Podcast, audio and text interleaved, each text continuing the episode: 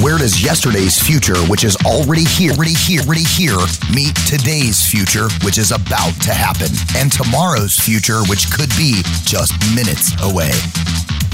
Welcome to Technology Revolution, the future of now. Where host Bonnie D. Graham asks savvy futurists for their predictions about the tech driven trends that are shaping our future right now. Here's your host, who will take us into the future of now, Bonnie D. Graham. I have to remember which direction the future is. I'm Bonnie D. Graham. Welcome to Technology Revolution, the future of now. We are live. I think we're streaming on, it looks like we made it onto LinkedIn today. I know we're on Facebook. So hello to our viewing audiences and to our listening audiences on Voice America Business Channel. Hey, we're just coming out of the pandemic, and so many of our listeners around the world have been doing something unusual at home learning, trying to keep your kids in school, learning to become teachers. What is happening with education? Some schools are opening, some are not. What's going to happen with our kids? What's going to happen with adult learners? We talk about jobs changing. We talk about people needing to upskill, reskill. Maybe you want to work remotely from home and your job won't allow it. What are you going to do? You need to be educated. So, our topic today is a combination of technology and education. And I'm calling the show The Future of Learning Tech Enhanced Education. I have a wonderful panel, but before I have them, and they're nodding already, yes, we're, that's why we're here, ladies. All ladies, all extremely smart, I've been warned. So, we're going to learn a lot. But let me do my normal buzz quote and then give you a little bit of a heads up here. So, the buzz. I have a quote from a lady named Terry Heick, H E I C K, in teachthought.com. And in 2013, now let's do the math. It's 2021. That was eight years ago, almost a decade. Who's counting? She wrote, while learning by no means requires technology, to design learning without technology is an exercise in spite, proving a point at the cost of potential. And it's difficult to forget how new this is 15 years ago. I remember she was writing in 2013, so she's talking 1998. 15 years ago, a current high school sophomore was born, so was Google. She's talking back before the turn of, yes, you know that. So she predicted that by 2024, listen up, learning simulations will begin to replace teachers in some e learning based environments. Okay, maybe that's good, maybe that's not. She predicted truly mobile learning will support not just moving from one side of the classroom to the other, but a learning studio to a community physically or through what she called a Skype like technology. Here we are on Zoom. Yes, yes, yes. She predicted personalized learning algorithms will be the de facto standard in schools that continue with traditional academic approaches to education. Can you imagine if every kid had a personalized learning algorithm? How wonderful the world could be. Our kids learning at their own pace, how they listen, how they feel, how they think, how they accept information. And she predicted also that the transition from e learning to face to face learning will be more elegant and people will get out of communities where they didn't have those opportunities. Oh my. We have Dr. Sharon Jones, who is also a host here on Voice America Radio. Always happy to have her, Sharon. This is your second time on Tech Rev. Welcome. She's at Dot Consulting. We'll talk to her about a little about her company. She has invited Anjali Dighe at Code Ninjas in Charlotte. I'm in Durham, Anjali, so I'm waving out the window at you. The red curly hair, that's me. With the blonde, that's me. Renee Houser is with us at Read, period, write, period, think, period, with Renee. Hello, Renee. Nice to have you. And I, I want your glasses, but I want them in red. I, I, when it's safe, I'm going back and getting big red glasses. And we have Asia Stevenson with us. She's a teacher in the Charlotte Mecklenburg schools in North Carolina. We're going to ask them for their take, their expertise, their insights, their passion on the future of learning, tech enhanced education. I'm still Bonnie D. Graham, even after that long introduction. So let's go around the table now. Ladies, I'm going to put you each on speaker view when I ask you to introduce yourselves. Dr. Sharon Jones, you're the force behind this wonderful panel. I can't wait to meet them, but let's introduce you, reintroduce you. I'm just going to say, Sharon, I'm guessing since you have your own show and you've been on my show already, I'm guessing there might be 7.2 people around the world who don't remember who you are and maybe 2.3 people who don't know who you are. So talk, that comes up to almost 10 whole human beings. Right. Talk to those 10 people, Sharon. I'm putting you on speaker view. Welcome, Sharon Jones. Thank you so much for having me, Bonnie, and for having me back a second time. I'm honored to be here and to share with the world uh, three of my most amazing colleagues and individuals that will talk more about how we see tech education moving forward. Um, I am have been a computer science educator for the past 20 years. I have my own show here on the Voice America Network called Coding the Future, where we talk about how we're going to code our way into the future by using our tech skills, finding your own tech savvy. And I work with K 12 schools to help them integrate computer science and STEM into their curriculums, which is how I met one of our amazing guests, Asia Stevenson, because she was one of the first teachers who saw the vision of how integrating technology using the concepts would elevate her English class. But my core work is to help schools see how computer science, the discipline, can be integrated into all our areas of expertise and how preparing our students to really be able to walk into the future with understanding how technology is going to be such a part of it is so important. So I am excited to be here again. Thank you very much, Sharon. I appreciate that. And I have to tell you that my education in tech was my graduate school. I already had a degree in psychology. I couldn't do anything with it. Young divorcee, two kids living 3,000 miles from my family. Said to my husband, "This ain't working, kid. Go somewhere. leave, leave us." And and he left. And then I had to do something. And I found a community college I didn't have a car, a but two buses away from my house and a block bus spot stop a block away from where I took my kids to, ba- to the babysitter. And I got two degrees in computer science. And that was my Love graduate it. school at a community college. And I have to tell you that most of the kids in my classes, like me, were in late 20s, early 30s. They were mm-hmm. dropouts mm-hmm. from law school, dropouts from med school. They were dropouts from architecture, or they had their degrees and they didn't want to do those professions. And yeah. we were there gobbling up technology. We, we just, it, just consumed the idea of coding. Sharon, I know you can appreciate that, but we weren't little kids. We were adults. Some of us had kids. We had families. Some of them were married. And it, we just embraced tech and the concept of tech education. So it's very, this topic is very personal to me. Let's move on before I get all emotional here. Mm-hmm. Anjali Dighe, so happy to meet you. You are an invitee of Sharon Jones. We're lo- loving having you here. Why don't you talk to our audience and tell them who you are, what do you do, and what's your passion for this topic? Anjali. Sure thing. Thank you so much for having me on, Bonnie. I really appreciate it. And Sharon, you know, I love you. Um, so, my background is actually kind of weird because I'm not a technologist by pure, you know, an individual who went to school. This is what I do. This is what I, you know, grew up on. Um, I actually was a political science major, um, but moved very quickly from uh, NC State, go Wolfpack, um, to DC. Um, where I actually started um, down a career path of much more operations. So, um, looking at a a broadcasting company, a television station, radio station, worked as a recruiter for a little while, worked for a technology company, worked for a marketing company, but every single thing that each one of these particular roles allowed for me to do is to really be able to understand how technology was integrated. Um, so, starting out with my first job, I spent probably, I'd say about 75% of my job underneath my desk opening up my gateway computer and trying to figure out with customer support what I needed to do in order to fix the computer. Um, you know, going from dial up, of course, we, well, some of us remember dial up. yes, I remember. We're all there. yes, we're there. Maybe not Asia, but the rest of us. Yes, yes, exactly. I mean, Y2K, come on, people, Y2K, yep. like was a real thing um, in the last century. And then, you know, and then moving on from there. But what I do right now is actually I work with a franchise, um, and what we do is we actually teach kids how to code. Um, so we teach three primary learning uh, languages: JavaScript, Lua, and C Sharp. But the way that we do it is everything, Bonnie, that you had said before. Our kids are basically self-pacing through the curriculum, um, working not by themselves, but based on their level of competency. Because I've got kids that are ages nine and 15 in a room at the same mm. time, learning the same stuff, learning the same curriculum, but they're self pacing. And it's amazing to see a nine year old actually typing out JavaScript right now. It's insane. Um, so it's pretty amazing. That's what I do. I love it. It's a lot of fun to come into work every day and to actually be able to encourage kids based on their passions and really cheerlead them along because they are the ones who want to be there. And so they're the ones that are the driving force that are telling their parents that they want to learn how to code. I don't know how a nine or a 10 year old figures this out on their own, but they do. So it's kind of really cool to be able to encourage that.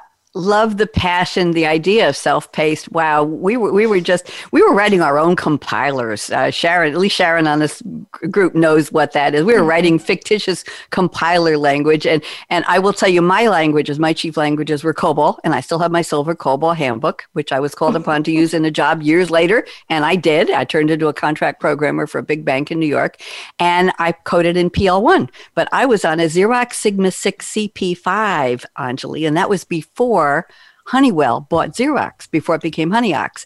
And, and we used key punch cards, 80 column cards. And it was a riot. I don't have any decks, but I have the printout green bar paper. I still have the uh, sheets, reams of it. And then I moved to an IBM 4341 with a computer room that was the size of a warehouse, you mm-hmm. know, with the, with the, uh, mm-hmm. the, the, the things, the lifts to bring the tiles up off the floor, all the cables underneath and the bells yeah. and whistles. And that was PL1, which was an interesting language, but COBOL was my first love. And that way we act, we actually had a dumb terminal to enter our code. We didn't have to use key punch anymore. Oh my, be still my heart. so I, I appreciate it. And we, we were just, go- as I said, we were just gobbling up technology. It was so exciting. And the year was 1978. I'm not going to admit to that. Let's go to Renee Houser. Rescue me, Renee Houser. I just can't get over those fabulous glasses. I hope everybody will appreciate them on LinkedIn and Facebook. I'm going to, uh, you send me the model number. I'm going to go get those in red next week. I have to have them. Renee Houser, I'm putting you on full speaker view so everybody can see your gorgeous eyewear. And would you please introduce yourself? Renee, welcome. Absolutely. Thank you so much for having me, Bonnie. And I feel incredibly honored to be with this group of women. And I can see, but you can see by my background, I'm in the business of reading, writing, and thinking. As I'm listening to you all, I'm thinking about the technology that I brace, embraced in my classroom. I was a New York City public school teacher, were overhead projectors. so, so it's fine. That's quite. It was an amazing invention at the time. You know, you think about and those those uh, the pins that we used that we thought were so cool. Yes. Vis-a-vis, vis-a-vis marker. Vis-a-vis. I actually, if I like reached far enough behind the screen, the camera, that you're like, I could probably find some. And then when we you got to put the printer, like the kind you actually that was like new for me. You know, the printer. Anyway, so yes, I my background is I was a public school teacher in New York City. Um, and Yay. I still to this day love to read, write, and think. Um, I currently am no longer in the classroom as a full time teacher, but I consider myself a teacher. Um, I think I have the best job in the world. I get to support teachers um, being the best versions of themselves. And so I think in the midst of a global pandemic, most of the world is seeing the incredible work that teachers do.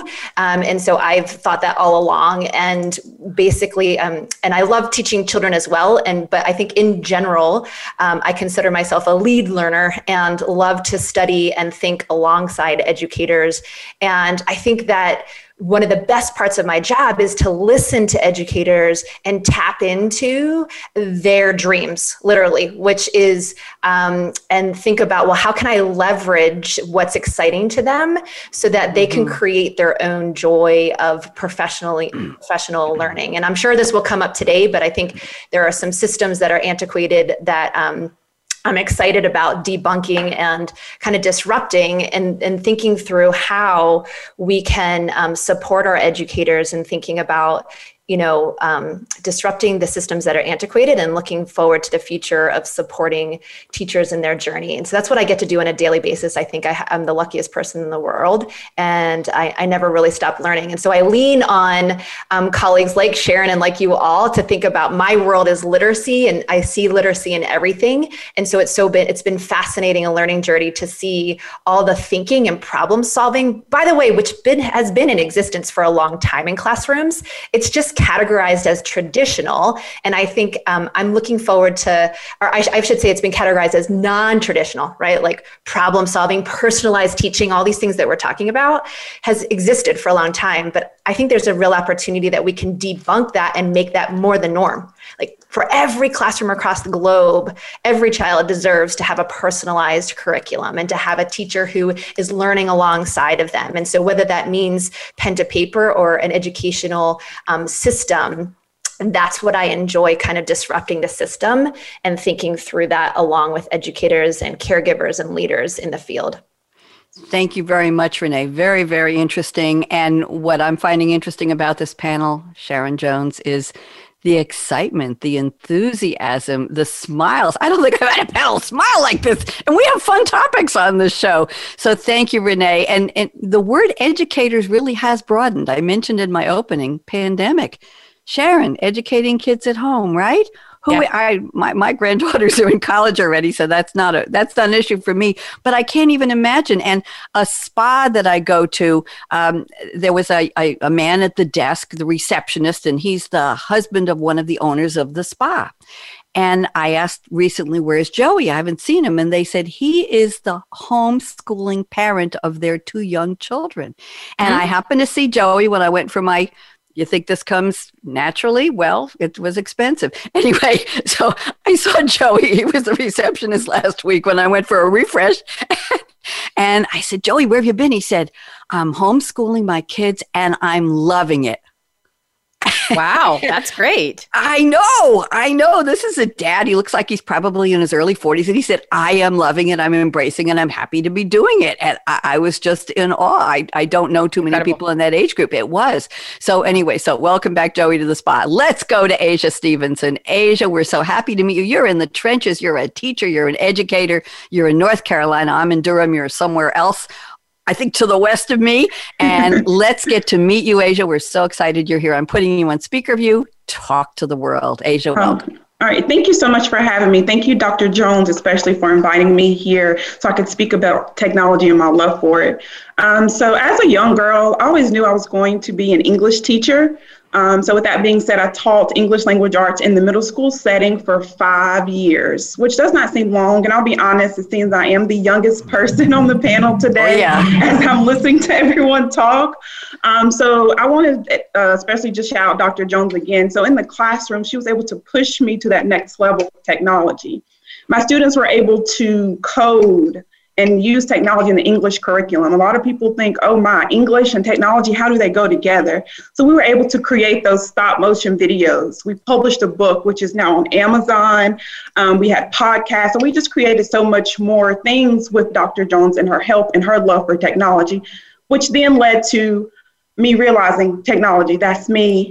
That's, this is what I love and this is what I want to do. So it led to a position change for me in January 2020, which was pre COVID, pre-pandemic. Yep. Um, and I became the media coordinator at my middle school then. And a media coordinator is a librarian, but we all know that that position has evolved and changed so much. We are constantly pooling resources with technology um, based emphasis to meet the learning needs of the 21st century learners that we have today.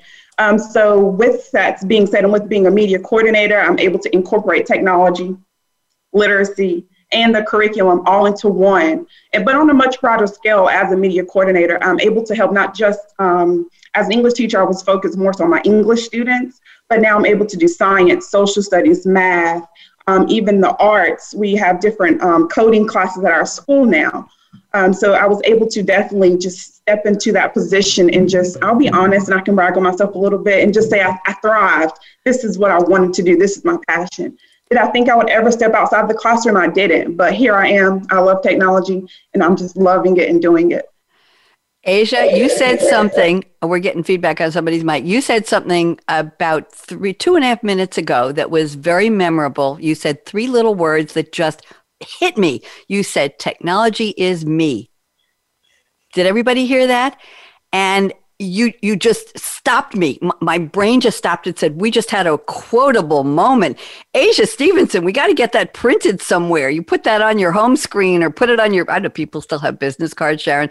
Put it somewhere. Technology is me. Je suis technology. Something like that. That was it was a beautiful. St- I want everybody a round of applause for Asia. Come on, that was really really cool. Asia, take your applause there. Take a bow. Okay, take a there. She took a bow. Okay, thank you very much, Sharon. You outdone yourself with this panel. I'm I'm impressed, and everybody's so happy to be here, which makes me happy as the host. This is the part of the show where I've asked my guests to send me a quote from a movie, a song, a TV show character, and they're going to relate the quote, which has absolutely nothing to do with our topic. They're going to relate it to the topic in their own words. So we're going to get to hear them think philosophically, prosaically, poetically, however they want to. So let, we're going to stick with the three minute soundbite rule here. Sharon Jones has sent us a quote from Rafiki, who is the old baboon with mandrill markings. I have to say that, voiced by the great Robert Guillaume from to Simba, the young lion who grows up to become king of the Pride Lands, voiced by the one and only Matthew Broderick. We all know we're talking about The Lion King,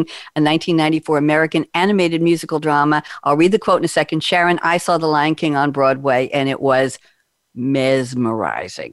Absolutely, incredible. it's incredible on Broadway. It filled is. the theater with I, I've, I've seen plays. I've seen, uh, uh, anyway, I've seen active plays, plays with acrobatics going on the stage and people running around, but nothing like The Lion King. Here's the quote Oh, yes, the past can hurt, but the way I see it, you can either run from it or learn from it. Sharon, take about two and a half, three minutes. What does this mean for our topic? Go ahead. So I think it's really important to reference even like what Asia said. She used what her skill set was from the past as being an English teacher to move forward with technology in the future.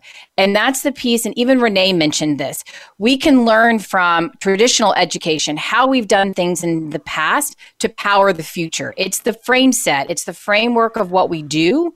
And we use that to grow from and then move forward. I think sometimes what happens in education is we get stuck in the past or we get stuck in a cycle that we think because it worked in the past, it's going to work again in the future. And that's the piece that I struggle with the most because you mentioned this a little bit too. We all, we really are all from different age buckets and things that happened in our past are what are going to drive us for the future. And so, but if we do not think about how we're going to move education forward with all the new things that are coming around, we're not doing justice to our kids. We can take what we've done in the past, our skill set, and apply to what we're going to do in the future. Thank you very much. Yes, education is an interesting beast, isn't it, Sharon? We want to keep the idea of conveying information, but it has to keep moving ahead. And I love the idea of self paced learning. I can't remember ever having had anything like that. And you know, if you got to the head of the honor roll, we had honor rolls when I was in elementary school, and it, you lived or died by your. And I was always third. Anne and Shelley were always ahead of Bonnie. That was just the way it was. It was very hard for me to be third, but I, I was glad to be in that top tier. But then you got to do right, extra assignments, you got extra credit sometimes. So in, in a way, it was trying to assume something like a self-paced, but not like we have today. I wish I was back in school in, in the today taking mm-hmm. lessons from somebody like Asia and learning from Renee and Anjali and you too, Sharon, would have been very interesting. Anjali, you're up next. You sent us a quote from Lose Yourself, a song by American rapper Eminem from the soundtrack to the 2002 motion picture 8, the numeral 8 Mile. Lose Yourself is certified diamond by the Recording Industry Association of America. It has been downloaded only 10 million times in the US alone. And here are the lyrics that Anjali has selected. Look, if you had one shot or one opportunity to seize everything you ever wanted in one moment, would you capture it or just let it slip? I'm sure I didn't do rap justice to it, Anjali, but I've never heard the song and I didn't listen to it. So you can do the rap version if you want. Anjali, you're on speaker view. Talk to me. No one wants to hear me rapping or singing or anything of that sort at all. Um, Thanks for the opportunity, though. I'm not going to take that shot. so, I mean, honestly, this song, um, growing up, this song was, when it came out, has, if you really read through the lyrics, it's actually the loosely uh, written story of Eminem as he was growing up. And Eight Mile is the movie that he actually wrote around also his story. But a lot of it is it's so the song has and the song has kind of become one of my mantras. Um, you know every single morning waking up and saying it's not just about a shot that you have in your life but you have a shot. You have an opportunity today to make a difference.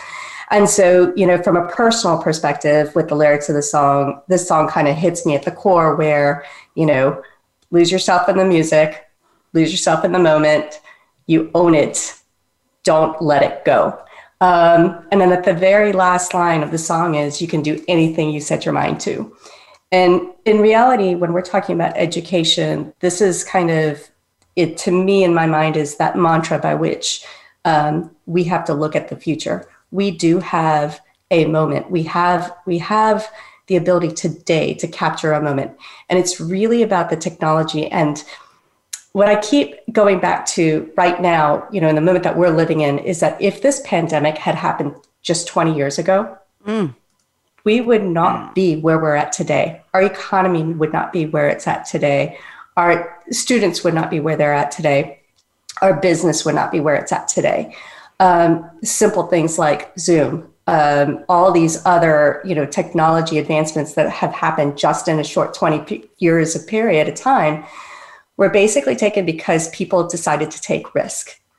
And risk is at the at the core of it what technology has allowed for for mm-hmm. people to become entrepreneurs to be to, to create to be able to, to to be able to do what it is that we do today if people didn't take that risk and didn't take that shot and didn't take that opportunity we wouldn't be where we're at today and so looking at what we have in front of us though all those tools all those resources and being able to identify a way that we can take that and integrate it into our education system by ways of as we'll talk later the gamification um, the, the, the self-paced learning all of these different things that we're able to do by which children are able to pace on their own and really learn based on what they're excited about. We have an opportunity today to make those changes but we have to as a society not just as learners not just as educators but as parents and as business people to actually be able to come together and really identify what that means and how we move forward.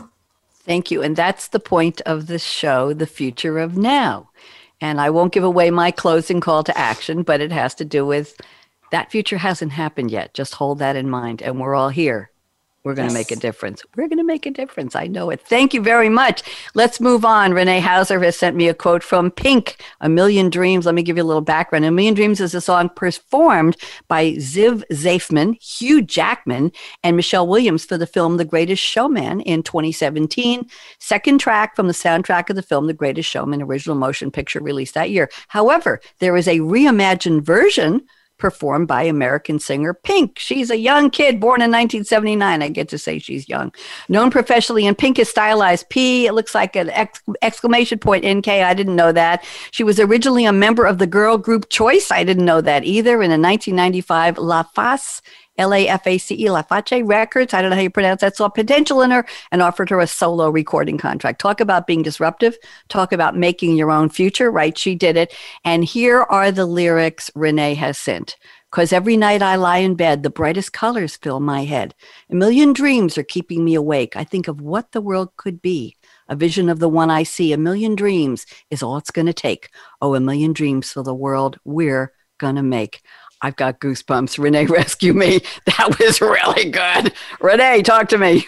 To start, absolutely. To start, I have complete admiration for the performing artist Pink, but also her lyricist and lyrics who actually wrote that, and Hugh Jackman who you know put it on the screen for us. So all of that. But I, I have a very distinct memory. I was the first time I heard this song. I was living in Los Angeles at the time. I was on the 405, crowded in traffic, and almost pulled over when I heard these lyrics because I thought, wait a second, this is incredible. So I also share Bonnie. I had goosebumps as well too.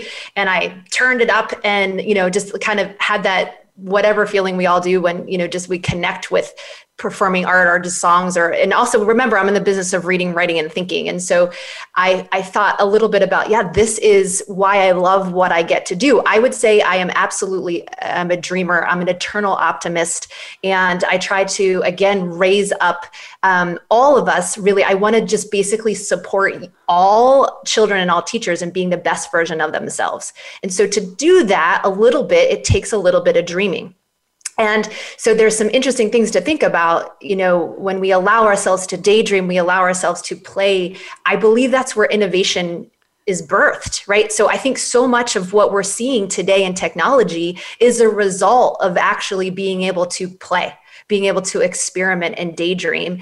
And again, I do think that there are schools in the all across the globe that that's always been a part of, but they've been kind of in this isolation, like non-traditional. And that's what I think we can disrupt. That's what I think we're on the tipping point of disrupting. Of why can't all children have the opportunity to play and innovate? And I believe that when you take a dream, and there's a second part of the lyric there that I intentionally included. I mean, the whole song is good, so do yourself a favor and download it or go play after you listen to this, but the idea of a dream we're going to make, a world we're going to make.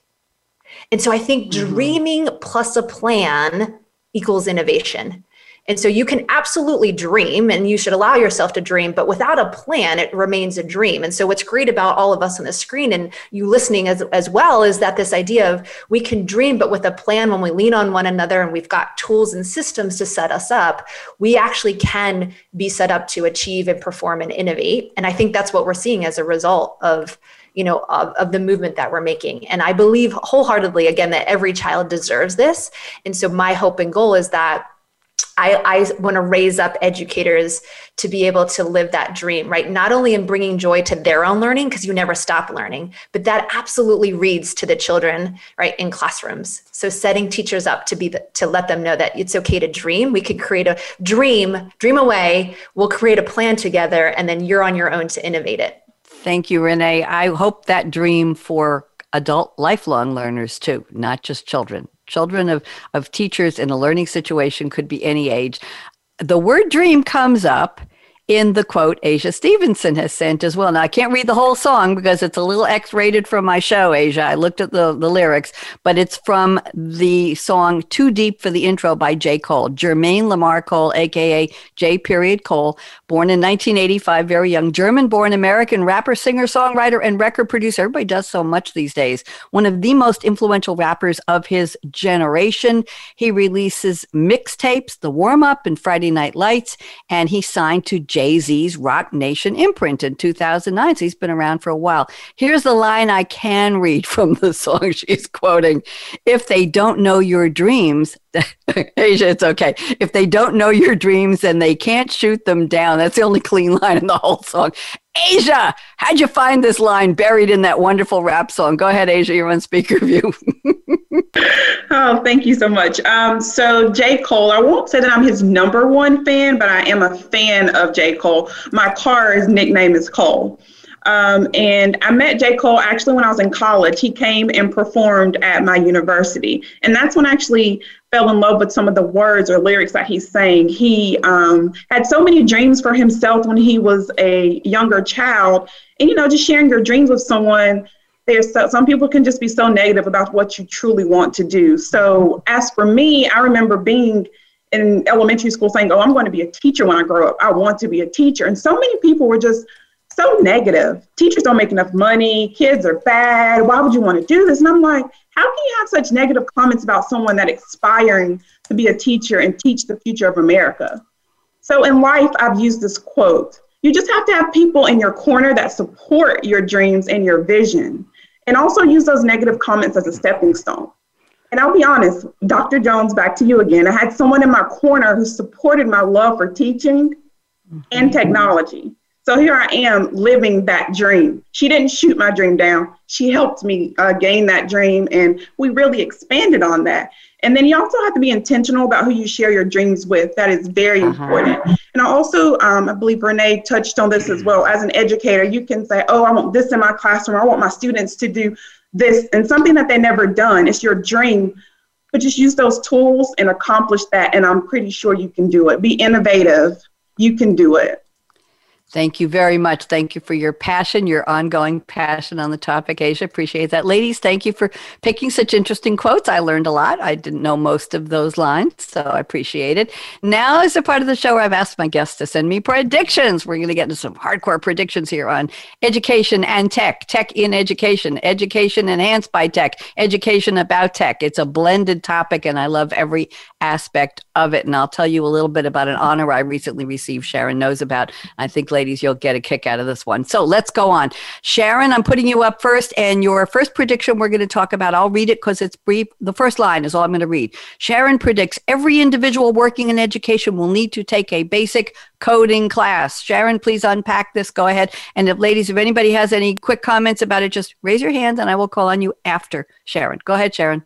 Yeah, so I say this because part of where we need to go in terms of understanding digital digital learning, what digital uh, impact is going to look like, is to understand the language of the computer. So, just like Renee say, says, when you learn to read, write, and think, or you learn to uh, speak in English or speak in Spanish or whatever your native language is, you're learning the process and the syntax of that language technology is and will continue to be a part of how we're going to operate in education and in business and in our personal life. I believe it's imperative that you understand how that particular piece of infrastructure works. What coding language you choose doesn't matter. The basics of computer science remain the same. Understanding a variable, a conditional statement, understanding a loop.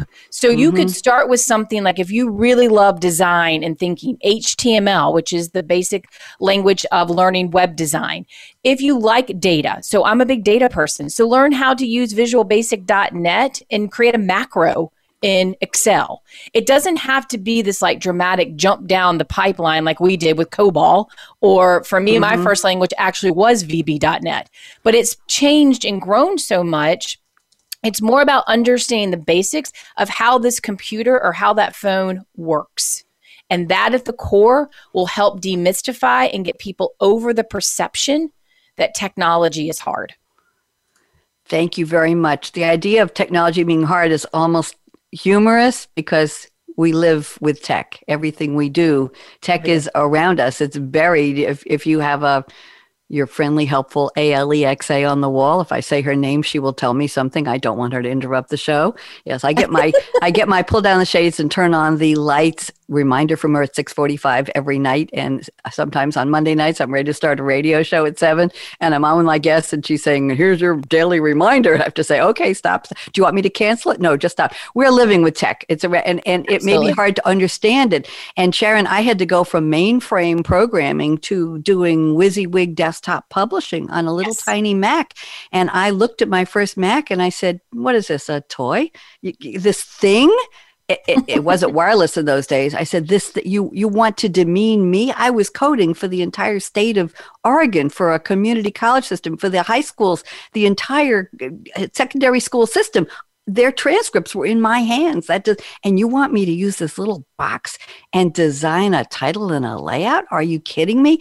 So it wasn't even hard. It was. It seemed like an insult that we were going from huge to, to little tech, but there we were. Well, and, you know, and and hardcore coders even get upset when we talk about no code um, applications where it's a lot of drag and drop. There's people that have you know spent all these years learning code, like no, no, don't make it. But to me, the no code piece is just that level of abstraction we need to get over that hump. You know, we have this these perceptions of ease of use and usefulness. Mm-hmm.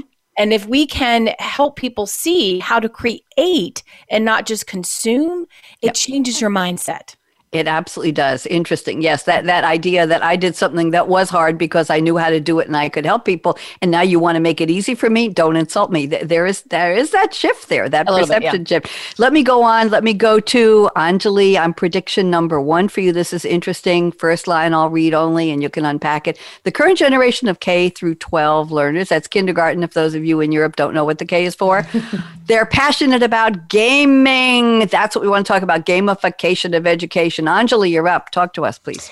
Yeah, so our students, you know, a lot of times we think our students, our children, are actually spending hours upon hours gaming right now, um, especially of the course of the last year with the pandemic and school systems, you know, trying to figure out, as we all are, with that next pivot. Um, so there's a lot of open time, a lot of time with really not knowing what to do with it. In our day, of course, we were outside playing, but you know, a lot of these kids, you know, with being very introverted or even extroverted, but you know, we're, we're looking at a variety of kids as well, from you know, kids that are on the spectrum and having learning disabilities and all that. But one thing that they, the majority of them have in common is that they love playing games, um, video games. And while we see video games as a, a, a negative thing because the number of hours that children are on it.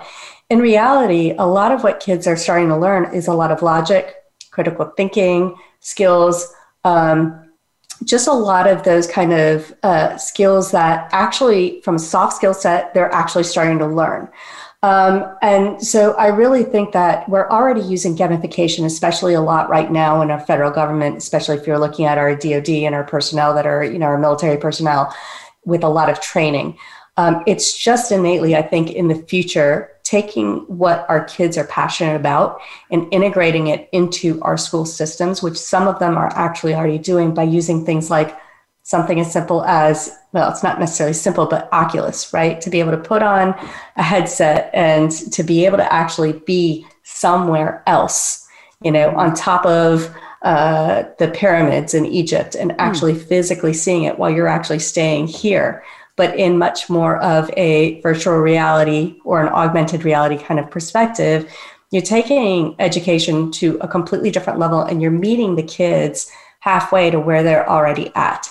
And I think it's just a matter of time where businesses start to get into that because a lot of the kids aren't coming out with the skill sets. And I'm talking much more about the college and university level they're not necessarily coming out with the skill sets that businesses need. Mm-hmm. So, and we'll talk about this a little bit later again as well. But I think businesses are going to start um, partnering with education and looking at how do we provide uh, the information to the kids based on where they're at now. And where they're at right now is based on that passion of gaming. And so it's just inevitable that it's going to go that way. Thank you very much, Anjali. And I had on this show a couple months ago an organization based in New York that has a model for teaching entrepreneurship to mm-hmm. kids in underserved communities in New York, I believe they started. And that model for entrepreneurship, teaching it, of course, with tech and with innovation, that whole mindset of what do businesses need people to do? They need to come in and help to shake them, uh, shake up the, the status quo, maybe the business model in a productive way, not, ah, your company stinks. I'm going to tell you you should be doing it better, but a way that they can see a path forward. And that business model for that type of education is now being used around the world. I can't, I know that Ernst & Young is a partner in that organization. And I don't have the name on the tip of my tongue. It was a lot of an acronym with a lot of letters. But thank you very much, Anjali. Let's move on to a prediction from Renee. Renee, here's another one I'm very interested in. You say learning simulations with well-designed setup and debrief components. You're going to have to translate. Are going to replace antiquated elements of our teaching practice in classrooms, such as biased textbooks. Well, Renee, isn't that a loaded statement? We got about eight things in there for you to unpack. I'm still going to give you the same three minutes as everybody else. Renee Houser, go ahead. All right, flag me down here when I should stop talking. about, yeah, what, what do we take on first? I, so I do think that there are antiquated and biased materials that exist for teachers. So like just to kind of name that one, and you know, one is that you know, can publishing companies keep up? I do think we are in a good place in terms of like trade books. We've got incredible, like we are growing into kids holding books they can and want to read, um, and and you know, kids seeing themselves in the stories, uh, you know know, and the history that, you know, is being presented, but not everywhere, right? Like we have got some antiquated materials that I think, um, you know, innovation perhaps can set all that aside and disrupt that aside. So, thinking about one of those tools is I'm imagining that learning simulations are, is perhaps one of those tools to disrupt the actual um, system, like Anjali, what you were saying of like how kids are going through their learning experiences. We're shifting away from teaching kids about topics. Um, yes, topics are important, you know, like the Revolutionary War, that is a topic that is important, but more so moving into how are we getting kids to problem solve? How are we getting kids to think? And we're using topics to help them problem solve and develop um, you know ways to negotiate and empathize with one another. Um, whereas opposed to when i went to school i just had to memorize the topic but i didn't actually learn how to think. Um, and so what i mean so that's where I'm, I'm thinking about that. But i think that to um, just hand something to educators with the best of intention won't work so I, I, think there's a whole lot of what I meant by like the well-designed um, implementation of that is how are we helping the humans right behind these learning simula- simulations set up students to think and thrive and problem solve in the actual learning simulation. I don't. I think that um, we've kind of um, experienced lots of. Um, uh, lots of initiatives being handed over to teachers and saying good luck with that and so I'm thinking like, how can we work together to make sure like some incredible opportunity to disrupt how the materials teachers are using? Just how can we support it all so it's it's it's done really well? Thank you. I remember when disrupt had a totally different meaning. I remember in third grade, the teacher's daughter was visiting from her private school. It must have been they must have been on a, a break or something. And I was in public school, and teacher's daughter was sitting next to me, and she liked to talk, and she liked to talk, and she liked to whisper, and she leaned over and said something to me in the middle of a lesson, and I got caught answering her, and I got reamed for being disrupting the class. And disruption this was, Bonnie, why are you talking to her? What are you doing? And beat red, red, redder than the hair in the background here. I, I was a, a, top student, and here I was being called out for being disruptive. So I'm glad disruption has taken on, on a brand new meaning here. Thank you very much. Asia, I'm looking at your prediction number one. This is interesting. You predict COVID 19 open the doors for the future of technology and education. That's our topic. And you say virtual school will be the norm. Oh my. Asia, take this one, please. What are you, what are you thinking? Oh, I'm thinking a lot when I think of virtual school being the norm. Um, initially, prior to COVID, we never thought that we would be in a world where Zoom is the norm. Zoom is in everyone's vocabulary. You say Zoom, and everyone knows what that is. Um, and we use technology for everything, honestly. You can order food, you can shop, you can talk to other people, you can actually see your doctor on Zoom, and then social media. So, then how does that relate back to school? Um, in the middle school, I would say about 90% of our students have a cell phone or some form of technology in their home. Mm-hmm. Um, and so it's definitely going to be the norm for them in a few years to be able to be taught online and not have to come physically into a school building um, to actually get their education. Now, the option will still be there. We do have some different um, people with disabilities, or maybe they just learn better in the school setting with other peers. But some of the students thrived in it. As initially, at first, it was such chaos when we first shut down. I'll be honest. Um, uh, a lot of people were struggling with the online platform, didn't know how to work the computer. It was just so much. But um, let's see, it's been a year now, and our students are thriving. Our teachers are thriving. They're getting used to teaching online.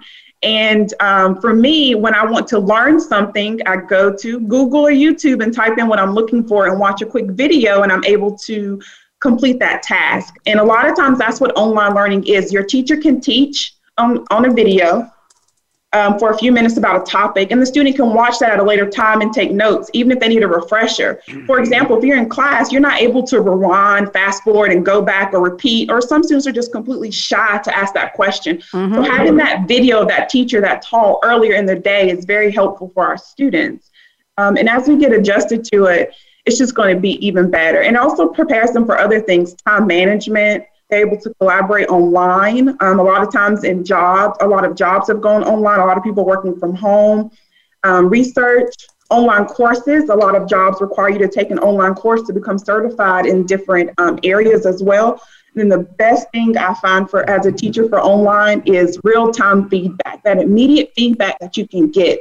Um, when you're doing the old school way of grading papers, you know, it may take a teacher a week or two to give back the um, assessment and by then the student has already passed that particular standard or skill and they've forgotten what the answer they put so that real-time feedback is very important as our students learn and master those skills Thank you very much, Asia. Ladies, I'm looking at the clock. I can't believe we have six minutes left, and I need a minute for gratitude and thank you. But I want to squeeze in a couple more quick.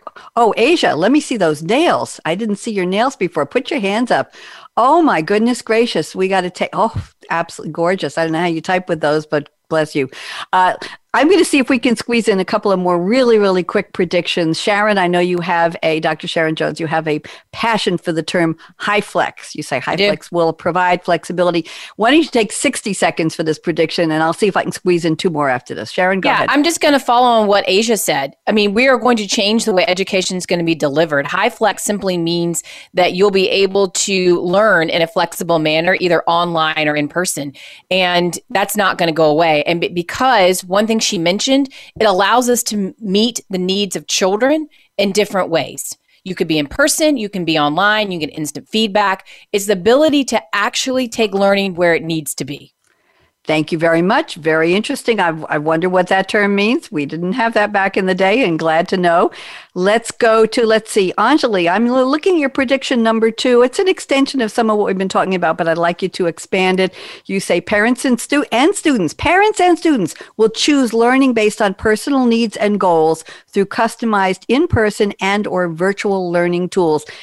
Anjali, can you do this in 60 seconds? Go ahead. I will try. I will okay. try. So I honestly believe that, um, you know, in this day and age, a lot of students are a part of the conversation. They have to be a part of the conversation. What works for them, what doesn't work for them, right? For some kids, virtual learning works. For some kids, it doesn't.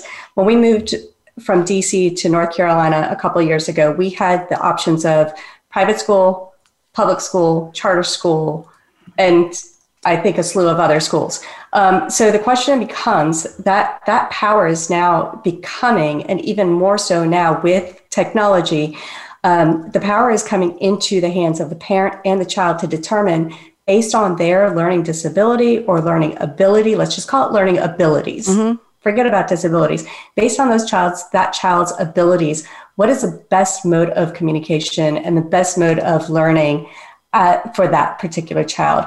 We're also starting to see very briefly um, from a college level, a lot of assessments are going out the door SAT testing, ACT testing. So, how do we assess those children? And so, when we're looking at, I think Asia had mentioned it, being able to get assessments right back to that child, that's going to become much more important from an education perspective to really be able to track how are our kids doing? How is this next generation doing when it comes to education? And I think all of that just kind of flows from one into the other. Did Thank I do good? Yes, you did. Absolutely great. awesome. Renee, Renee, I've got 60 seconds for you to say without a brick and mortar element, virtual learning is at the mercy of a glitchless tech empire. 60 seconds, Renee. What does this mean? I just remember a few times this year when I couldn't get my computer to work, and then it was all out the door. Um, or when the day that uh, all of LA Unified went on Zoom, and I and, and you know it, it just I was panicking and sweating and, you know, and couldn't support, couldn't meet the teachers and the kids that I was scheduled to. So I, I do think that um, all of this is incredible. I, I do think that there's um, incredible opportunity uh, and in, for innovation to parallel, not to outdo one another. And so just thinking about how we can always think about complementing um, you know, a brick and mortar element. Just to all, to what you're all saying is because I 100% believe in personalized um, learning for all of us. Uh, it doesn't matter how old you are, and I think that we can have both to make sure you know that we can personalize those dreams that we're going after. As somebody said, for your ability, not your disability. What is your ability? A- Asia Stevenson, you get the last one, and it's 60 seconds. Access to internet and technology will no longer be affected by a person's socioeconomic status. This is a big one. This is the hope. This is the dream. Mm-hmm, mm-hmm. Asia, 60 seconds. Talk to me. Um, initially, um, you may think I sound crazy when I say this, but I really think or believe that soon companies and corporations will just have access to Wi Fi throughout the various cities. Um, so, for example, I live in an apartment, and I, I like Spectrum may have a Wi-Fi pole in the middle of my apartment complex for everybody to use, and it'll just be included in your rent. The price will already be factored into there. You won't have anything to worry about. And then, as far as the technology, um, I had an e-machine growing up when I was in elementary school. If you remember um, e-machine computers and how much they cost. And now when you look at a computer, you can get a pretty decent computer for about a hundred bucks, a hundred dollars. And there's so many grants and different um, programs that are available now for people who cannot afford a computer to get one. So it'll soon be the norm. You need a computer, okay, apply for this grant. Or you have a job, you need a computer, they're just going to give you a computer so you can make money. Thank you very much. There's a lot of hope and opportunity in there. I have to tell you, Sharon knows this. I was selected as the kickoff speaker for the Women in Big Data on International Women's Day because I'm considered an early woman in tech because I was working in the late 1970s on the mainframes doing coding and working in big jobs. And I didn't even know I was an early anything. using a degree in psychology to become a mainframe programmer. Well, what can I? And we were called programmer analysts back in the day. Sharon Jones, you have done a spectacular job of getting such interesting and vivacious, I'm allowed to say that word, and passionate people. I didn't even say ladies, people to come They're on amazing. the show because this wasn't about women in coding, it was about education. So thank you, Dr. Sharon Jones. Thank you, Anjali Dighe. So nice to meet you. Renee Houser, I still want those glasses and you were wonderful. You just can't stop smiling, lady. I love it. and Asia Stevenson, I hope you had a good time joining us. I appreciate it. You did wonderfully. That's just between you and me. Thank you to Aaron Keller, our engineer. Everybody clap for Aaron. Yay, Aaron. He Yay, got us on the air. You, LinkedIn, we were great. We were streaming live on LinkedIn. We did it. Yes. Restream worked at Facebook. I'm Bonnie D. Graham. Thanks for tuning in for Technology Revolution, the future of now. I get all choked up. And here's my call to action. If somebody tells you the future is already here, I want you to put your hands on your hips or put your hands on your desk or shake a finger at them and say, No, you're wrong. That was yesterday's future. Today's future is about to happen, and we're all going to make it a better one. Everybody wave goodbye. Be safe, be Bye. smart, be savvy, and if you still need to, wear your damn mask. Bye bye. Thank you for joining us for Technology Revolution, the future of now. Mark your calendar to join host Bonnie D. Graham every Wednesday at 8 a.m. Pacific Time, 11 a.m. Eastern on the VoiceAmerica Business Channel to hear how technology is impacting your future now.